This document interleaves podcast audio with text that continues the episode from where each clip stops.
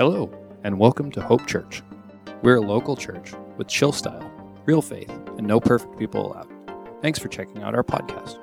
This is a message from our Soquel location in the Santa Cruz, California area. We hope this message is encouraging. If you live near either of our locations, we'd love to have you join us for one of our many Sunday services. Hey, good morning, you guys. How are you doing? Good. You mean cold, right? You're cold. That's that's how you're doing. Yeah, it was freezing this morning when I got up. It was, it was wild. Uh, I'm, like on three, four layers just to just to uh, not be shivering this morning. So hey, um, if you are joining us for the first time, you're you're right here at the end of a series, um, but that's okay. I'll catch you up real quick. We're we're um, in a series called Heart and Soul, where we're kind of exploring some of the values of our church and. I was thinking about this story. I, my wife and I took a walk yesterday, and we were talking, and I was we were just kind of reminiscing about some things that have happened in the last few years. And I thought about this story. And I thought, you know what? I'm going to share this today. It's not something I've talked about a lot, but um, in 2007, my wife Amy and I we bought a condo in Aptos, which for us was a big deal. And um, you know, at the time we had two incomes. It was nothing really to write home about, but back then you could you could, like anyone could buy a house. I don't know if, if you were uh, in the housing market at the time and you remember this, but like anybody could just buy a house. It was called declared income loans. You could just go in and say, you know, they just did, they just make it happen. You know, they just sign papers and anyone could buy a house. And everyone in our life system, you know, everybody that we listened to and respected as a younger married couple said, the only way to get ahead is to buy a house, is to buy real estate, you know and we listened to that advice. Uh, we were perfectly happy renting, but then we, just got out there and we, we bought this little condo in Aptos in 2007. So that was one year before the housing market in the world collapsed. And that's what happened. And uh, in 2008, um, a bunch of bad decisions by banks and lenders, including writing loans like the one that they wrote for us, um, caused the housing market to collapse. And uh, we also, about six months after that, we uh, got pregnant, which was a surprise to us. Um, a wonderful surprise, but a surprise nonetheless. And so we went from incomes down to one. And the thing that I was doing at the time, uh, working for a company selling tile and countertops and things to, having to do with remodeling, nobody was interested in remodeling anymore because their house was completely underwater. So we went from incomes down to one very meager income. And then as the company that I was working for slowly started to uh, collapse inward on itself, uh, leaving me as the sole employee, I one day I was looking at our accounts because I, I was, you know, the manager, I was the cleaning crew, I was everything. And, uh, you know, I was looking at our accounts online and I realized I can't cash my paycheck this, this Friday. I'd get paid every Friday. So, and and this, I realized this Friday, like I can't, I would take it to the bank and I'd, you know, deposit it, and that's how we'd pay our bills. We were just barely making it, and I realized I can't. So, so I made this deal with the owner. I said, I'll, I'll wait till Monday to cash it because we got to buy materials to sell to these customers. And Monday came, and Tuesday, Wednesday, and the money wasn't there. Thursday was the same, and then Friday rolled around, and I got another paycheck, and I couldn't cash that one either. And it just kept going like that. And pretty soon, my dresser at home had a stack of paychecks that were not worth anything. And um, stopped paying our mortgage. And I asked my parents for a little bit of help. That was really hard. That was a hard thing to do. And they helped us a little bit. Uh, but they could only do so much. And we went from uh, my income was cut not in half, but down to about a third. And then, and then it was just nothing. I just had paychecks that I couldn't cash. Anyway, uh, long story short, right about that time, uh, uh, and by the way, during this period of time, like I was really trying. Like I was calling, our loan was with Bank of America, and I was making calls. I was really trying to like figure something out. They were started, uh, I think uh, around that time, Obama had introduced these. Um, uh, this kind of loan forgiveness stuff that was in the works. I was calling Bank of America, and I remember reading this news story where this guy in Texas got into a Cessna plane and flew it into a Bank of America building, uh, uh, it, like on a suicide run, and tried to kill people. And before all of this happened, I would read a story like that, just like you would, and go, What a kook! That's crazy. But during this period of time, I read that story and I was like, yeah, yeah, I get it. Yeah, I can see that. I don't have a plane, but yeah, I can see it, you know. During this time, uh, we also lost our church community. Um, uh, after Katie was born, we were in, involved in a church that had changed significantly and then eventually um, just kind of folded, and we didn't have anywhere to go. We were without a church for a year. And then I met uh, Danny and Jenny Bennett. They had an idea about planting a church, and I met with them, and uh, eventually we ended up in their living room, and eventually we ended up starting this church, and that happened parallel to all this. But really, like, I had a lot going on in my life, as you can see. I mean, Amy and I had a lot. And we had a, during this time, we also had another child come along. Uh, that is to say, we had a child. So we had two now. Um, we had a toddler and a baby in the middle of all of this, and finally it came to the point where we lost our condo and we had to move. Uh, we didn't we didn't have a, um, we didn't get foreclosed on, but we did have to short sell.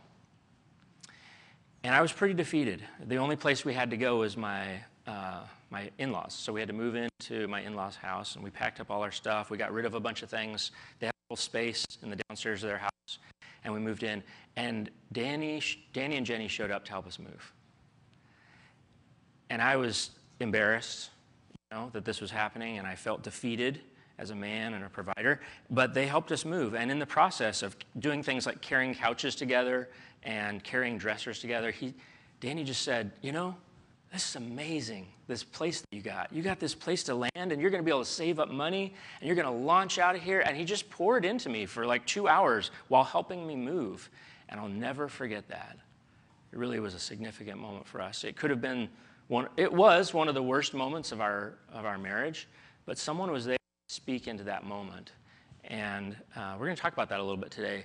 How, have you ever had a, a moment in your life like that where it was it could have been the worst thing that happened to you but out of that god grew you not only that maybe maybe out of that you changed your mind about something really important that god used those circumstances whether god instigated them or used them i if you ask me which is which it depends on what day of the week i, I would the way i would answer you but um, but god uses these things doesn't he doesn't he he meets us in those places and often, how does he do it?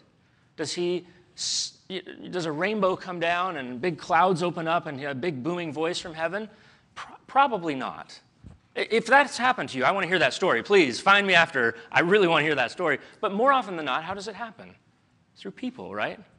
People are just there. Someone's there helping you move a couch, helping you change a tire, whatever it is, someone's there, and God works through those people. We're going to talk about that a little bit. So I said that we are in this series where we're kind of uh, unpacking our values. Today is the last one, and this is the value I want to put up on the screen.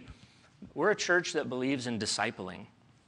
We believe in discipling, and that's investing in and apprenticing others as a way of life. Um, yeah, we believe in this. And this, this belief comes from somewhere. It comes from this passage of Scripture. You've probably now heard it if you've been here all six weeks before this, you've now heard it six times, so you're going to hear it a seventh right now. It's really important. This is Matthew chapter 28. It says, Then the 11 disciples went to Galilee, to the mountain where Jesus had told them to go. And when they saw him, they worshiped him, but some doubted. So here's what's happening Jesus had walked with these people for three years, and then he had been murdered by the Romans and died. And they buried him in the ground. But then he came back. He, he was resurrected and he met with them and he spoke with them and he taught them for 40 days. And this is, this is kind of their last moment together. It says, Then Jesus came to them and he said this All authority in heaven and on earth has been given to me. Therefore, go and make disciples of all nations, baptizing them in the name of the Father and the Son and of the Holy Spirit, and teach them to obey everything I commanded you and surely I am with you always to the very end of the age. This is this passage right here, probably more than anywhere else, is where our values kind of flow out of. But here's the thing this word that appears in this passage of Scripture, he says, therefore, go and make disciples. Um, that word is, uh, it's one of those kind of words, isn't it? Like, what do we mean by discipleship? It's one of those kind of words where if you're if you didn't grow up in and around church, this is a very strange word, right? And if you did grow up going to church, you probably have a lot of baggage attached to this word. And what I hope to do over just the next 10 minutes or so is just help us let go of any baggage and uh, let go of any weirdness surrounding this word. I mean, let's be honest. Like, if I if you met me for the first time, I was like, "Hey, I'm I'm Chris Matley," and you said, "What do you got going on?" I said, "Well, I've got eight disciples, and you know, next year I'm hoping to go up to like nine or ten. You'd go, "That's super weird. That's very strange sounding, right? Right? So there's baggage associated with this word. I'm hoping to like help us to just lay that aside for just a minute. Um, so we can relearn what this word means. So, and I want to do that by telling you two. I have two Jesus stories. Uh, one kind of a medium-sized one, and one one just really short one. And the first one is in, if you brought your Bibles, this is in John chapter one, verse 35. Um, there, and by Jesus' story, I mean a story about Jesus, him interacting with people. So this is John chapter 1, verse 35. This is where he's calling his, his first disciples. He's assembling his, uh, his crew. So starting verse 35, it says this. The next, day, the next day, John was there again with two of his disciples. So which John is this? Is this the John that's writing this gospel? No. Uh, which John is this? John the Baptist, right? So this is Jesus' cousin, all right? And Jesus' cousin, John the Baptist, went before Jesus. Jesus' ministry had not yet started, and John the Baptist was out there. And he, he had followers, he had disciples that were following him around and learning from him and listening to his teaching, and they, they began to live like him. And um, he began to preach this message of repentance, and people were getting baptized. And they'd say, why, why are we getting baptized? He said, Don't worry about it. I'll tell you later. And they just kept baptizing, right? He said, There's someone coming that's greater than me. And this is the moment when John sees him. He says, The next day, John was there with two of his disciples. And when he saw Jesus passing by, when he saw him, he said, Look. I, I don't know how long these guys had been following him. I, I don't know. It doesn't tell us that. But some amount of time, enough to where they'd heard this message. When Jesus passed by and he saw him, he said, Look. Look, there he is, the Lamb of God. And when the two disciples heard him say this, they followed Jesus. Of course they did. They'd been hearing about this person for some amount of time. So when, they, when John saw him, he said, Look, guys, that's, that's the man right there. That's him. And these two disciples, they began to follow Jesus. Turning around, Jesus saw them and asked a very reasonable question What do you want? what do you want? And they said, Rabbi, which means teacher. They couldn't think of a better question, so they said, Where are you staying tonight? Where are you camping? And he said, Come and you will see. So they went and saw where he was staying. This is what guys do, by the way, ladies. If you, you know, if you're, if you're like, what's happening here?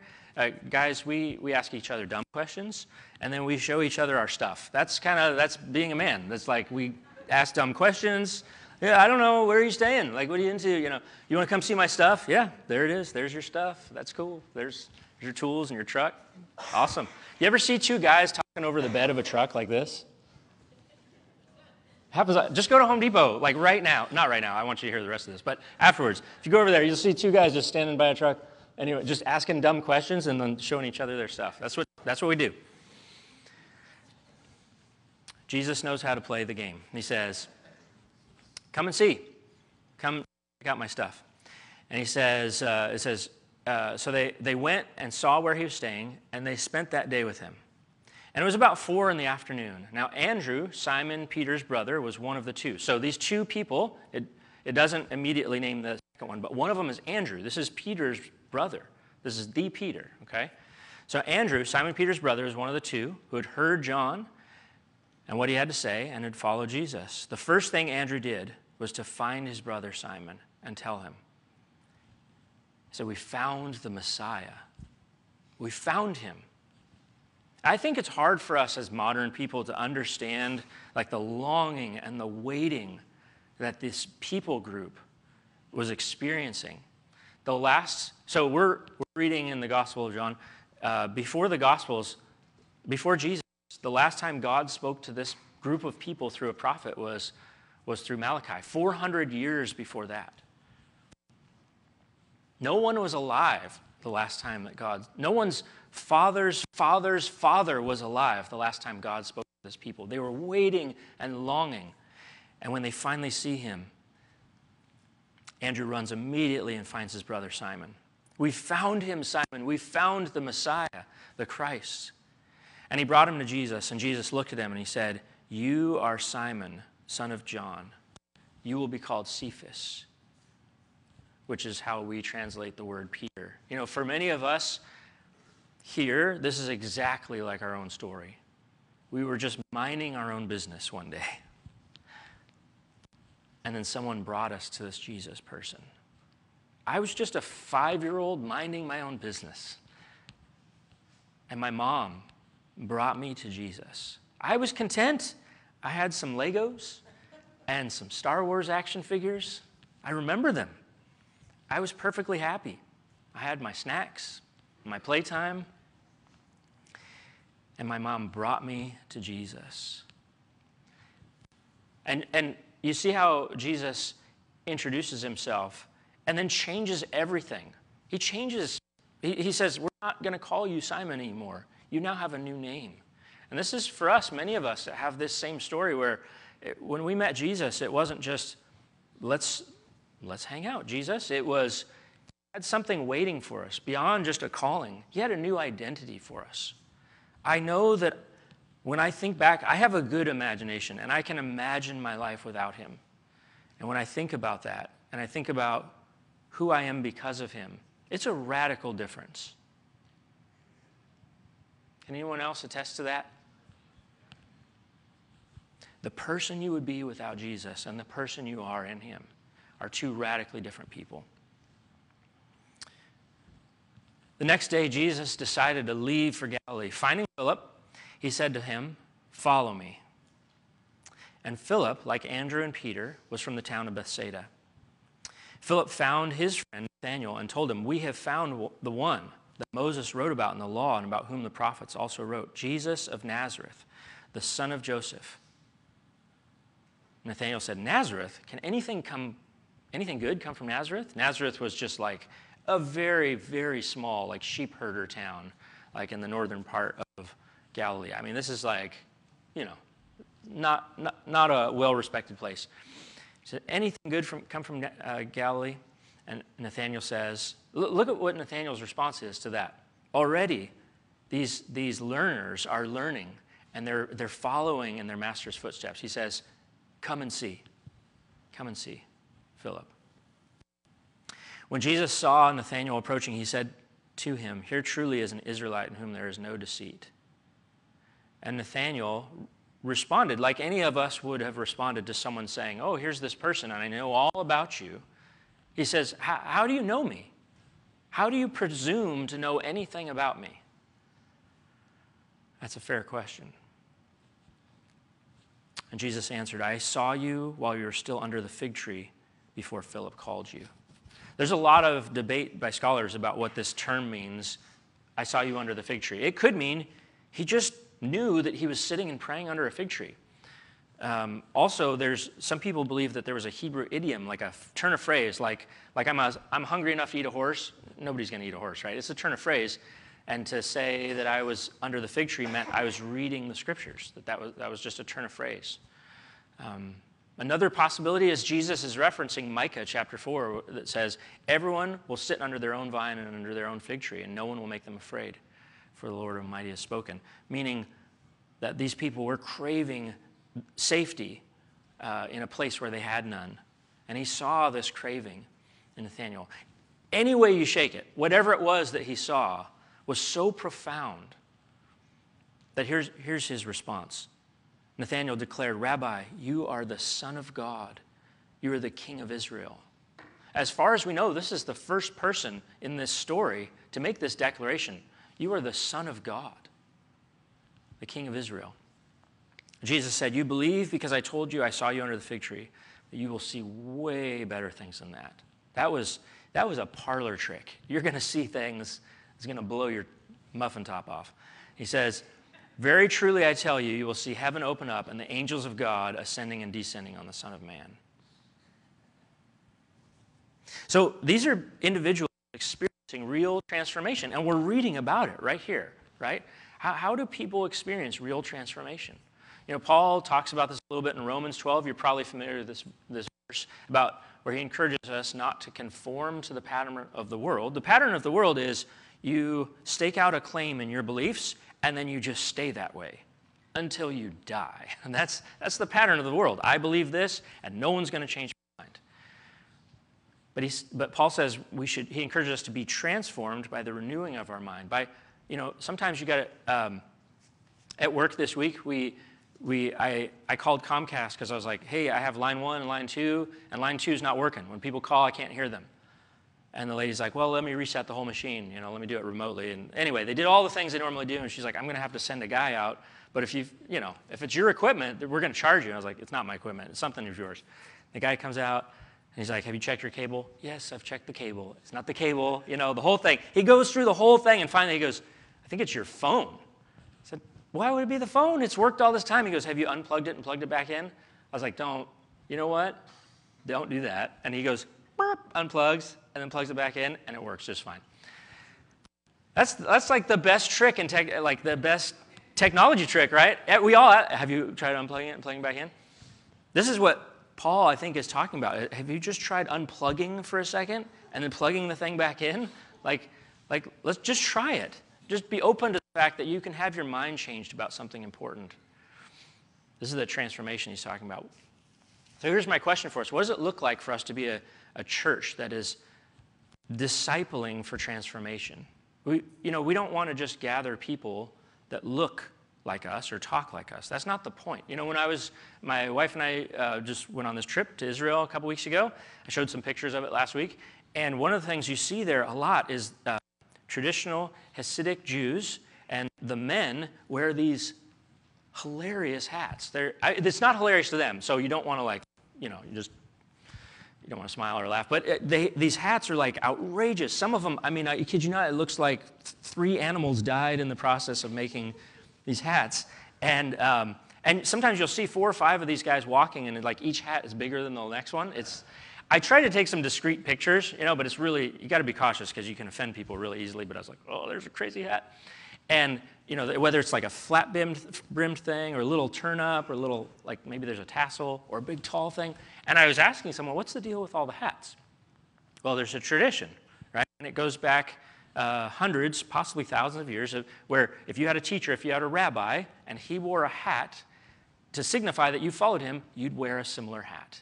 You'd go and have a hat made so your hats all looked the same. I was like, that's so fun. I wish we had hat clubs here, you know? Like, that seems really fun.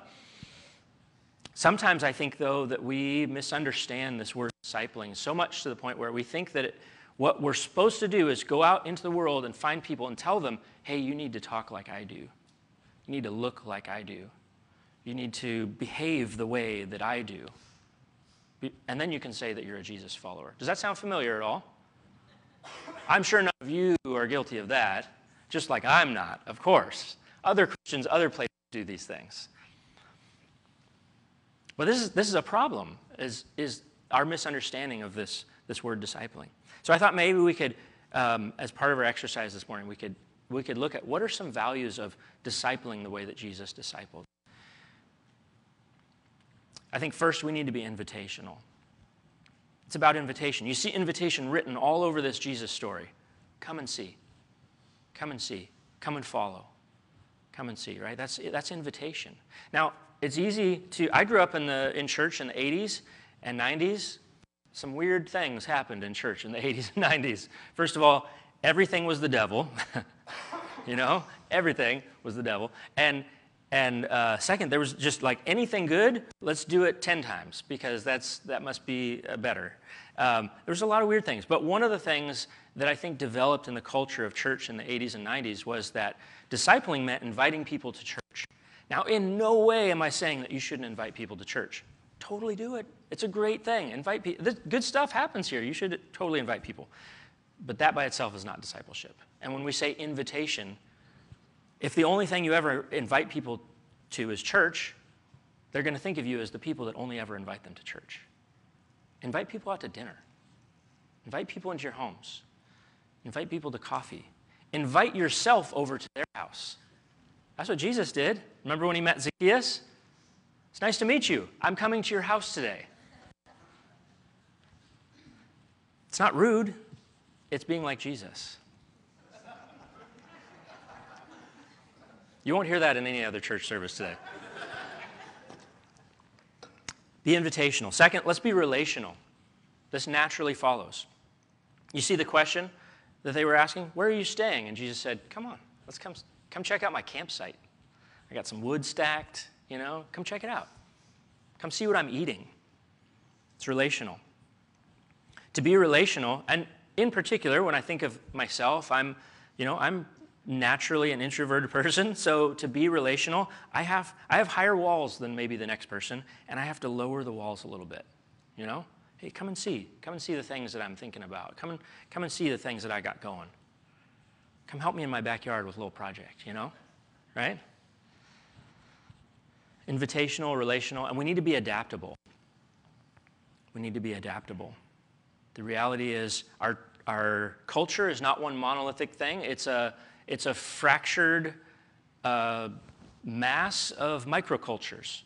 You could go out into the world today, you could leave here today, and 15 people would be into 15 radically different things, right? But we need to be adaptable. We need to be able to meet people right where they're at and look for the common ground. And lastly, we need to be Christ centered this might seem really, you go, oh, well, that's really obvious. Of course, discipleship should be Christ centered. This should be obvious, but somehow it's not to us. Somehow we, we make the things that we do in Christianity and Christian living, we make them about us. And they're not about us. Look at, look at the way that John discipled his friends. You know, we, what we do is we, if, if we see any measure of success in our life, we want to hold on to it. We want to double down on it. Look at John. He had some disciples, people were following him. He wore animal skins and ate crickets and honey. Like, and people followed him. It's amazing that anyone is like, yeah, let's see what that's all about, right? Um, they should have just like crossed the other side of the street. So he took he took that success that he was having, aka people following him, and as soon as Jesus walked by, he said, "Go follow that guy." He just took his success and gave it away. How often do we do that? That is to be a Christ centered discipler. So, what stops us? What keeps us? the things that are holding us back? I think oftentimes, if we're honest, we disqualify ourselves when we think about what it means to disciple people. Who, first of all, who should be discipling? Who should be doing this work? Jesus charged his, his, um, his 11 friends on that mountain 2,000 years ago. He said, Go into the all world and, and disciple. So, who, who should be doing that today? What's that?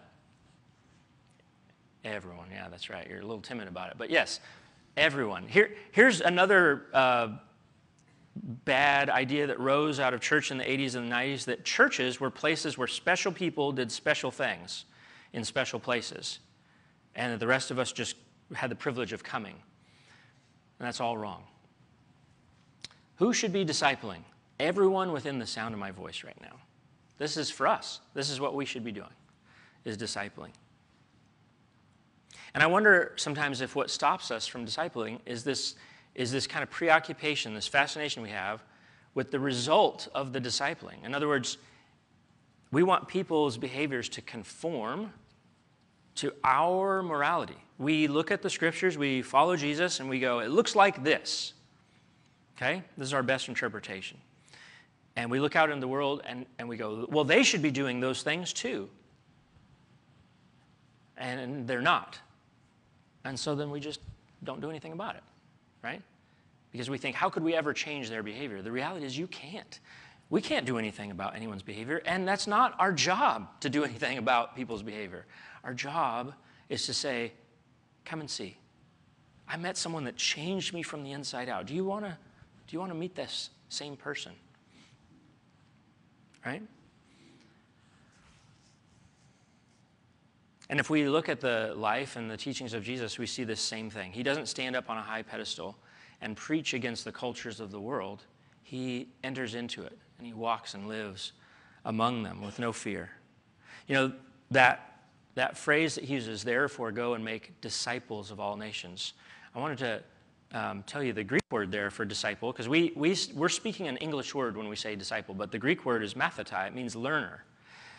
It, everywhere that it appears, 108 times in the New Testament, it's a noun, it's a, it's a description, like disciple, like, like plumber, like architect, taxi driver, disciple. It's a noun. It's a noun. It's a description of a kind of a person, right? But here, the one place it's not a noun is in Matthew 28 when he says, Therefore, go make disciples of all nations. It's an action, it's a verb. It's mathetusite. It means go and along the way be discipling all the nations. So, in this in this different way of looking at it, it's not a description of the kind of person that others need to become, but an action that only the kind of person that we are supposed to be can perform. So think of it this way it's not about they out there should be disciples, it's we should be discipling. You catch that? It's different. The focus is not on us trying to make people to be more like us, but on obeying the commands of Jesus. I told you I had two Jesus stories. This is, this is the second one. This is, this is how I want to wrap up. This is just a short one, it's only four verses but it's a good one. This is in Matthew chapter 9, verse 9. As Jesus went on from there, he saw a man named Matthew sitting at a tax collector's booth. Now, if you put it together, the person that is writing this is the person in the story. He's writing about himself in the third person. As Jesus went on from there, he saw a man named Matthew, the author. He says, This is me. He's telling us his story. I was sitting at a tax collector's booth. Follow me, Jesus told him. And Matthew got up and he followed him. While Jesus was having dinner at Matthew's house, many tax collectors and sinners came and ate with him and his disciples. When the Pharisees saw this, they asked his disciples, Why, why does your teacher eat with tax collectors and sinners? And on hearing this, Jesus overheard it. He said, he said I, I can answer that. He said, It's not the healthy who need a doctor, but the sick. And he said, Go and learn what this means. Religious types, go and learn what this means.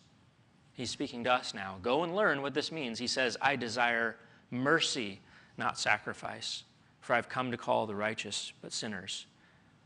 I desire mercy. Mercy does not reject, mercy does not exclude. Mercy does not unfriend or decide who is in or who is out. Mercy is unafraid of being accused of being soft on sin because of the people that we hang out with. That's what he wants for us. So here's this is what our response should look like. I think to this this value is, is for us to ask this question real simply. Who do we know that's waiting to be invited to walk with you towards Jesus? Who do you know that's waiting? Who around you is going through a, a catalytic moment? Like, so remember my story at the beginning. I was going through a catalytic moment. That was a moment for me. And someone entered into the story, pointed me back towards Jesus. Is there someone in your life system right now who's having one of those moments? You might be the person that God is tapping on the shoulder hey, I need to speak to that person. Are you available? We hope this message encouraged you to take the next steps in your relationship with God. The cool thing is that you don't have to do it alone. There are a lot of ways to, you can get connected here at Hope. Not only do we want you to feel at home at Hope, we'd love to help you find a home. Please check out discoverhope.church and click connect or just email us at info at discoverhope.church. Lastly, we give everything we can away for free and rely 100% on volunteers and donations to support this ministry. If you'd like to give to the Mission of Hope Church, you can select the Give option on our website or text any amount 831 800 2060. Thanks again for tuning in.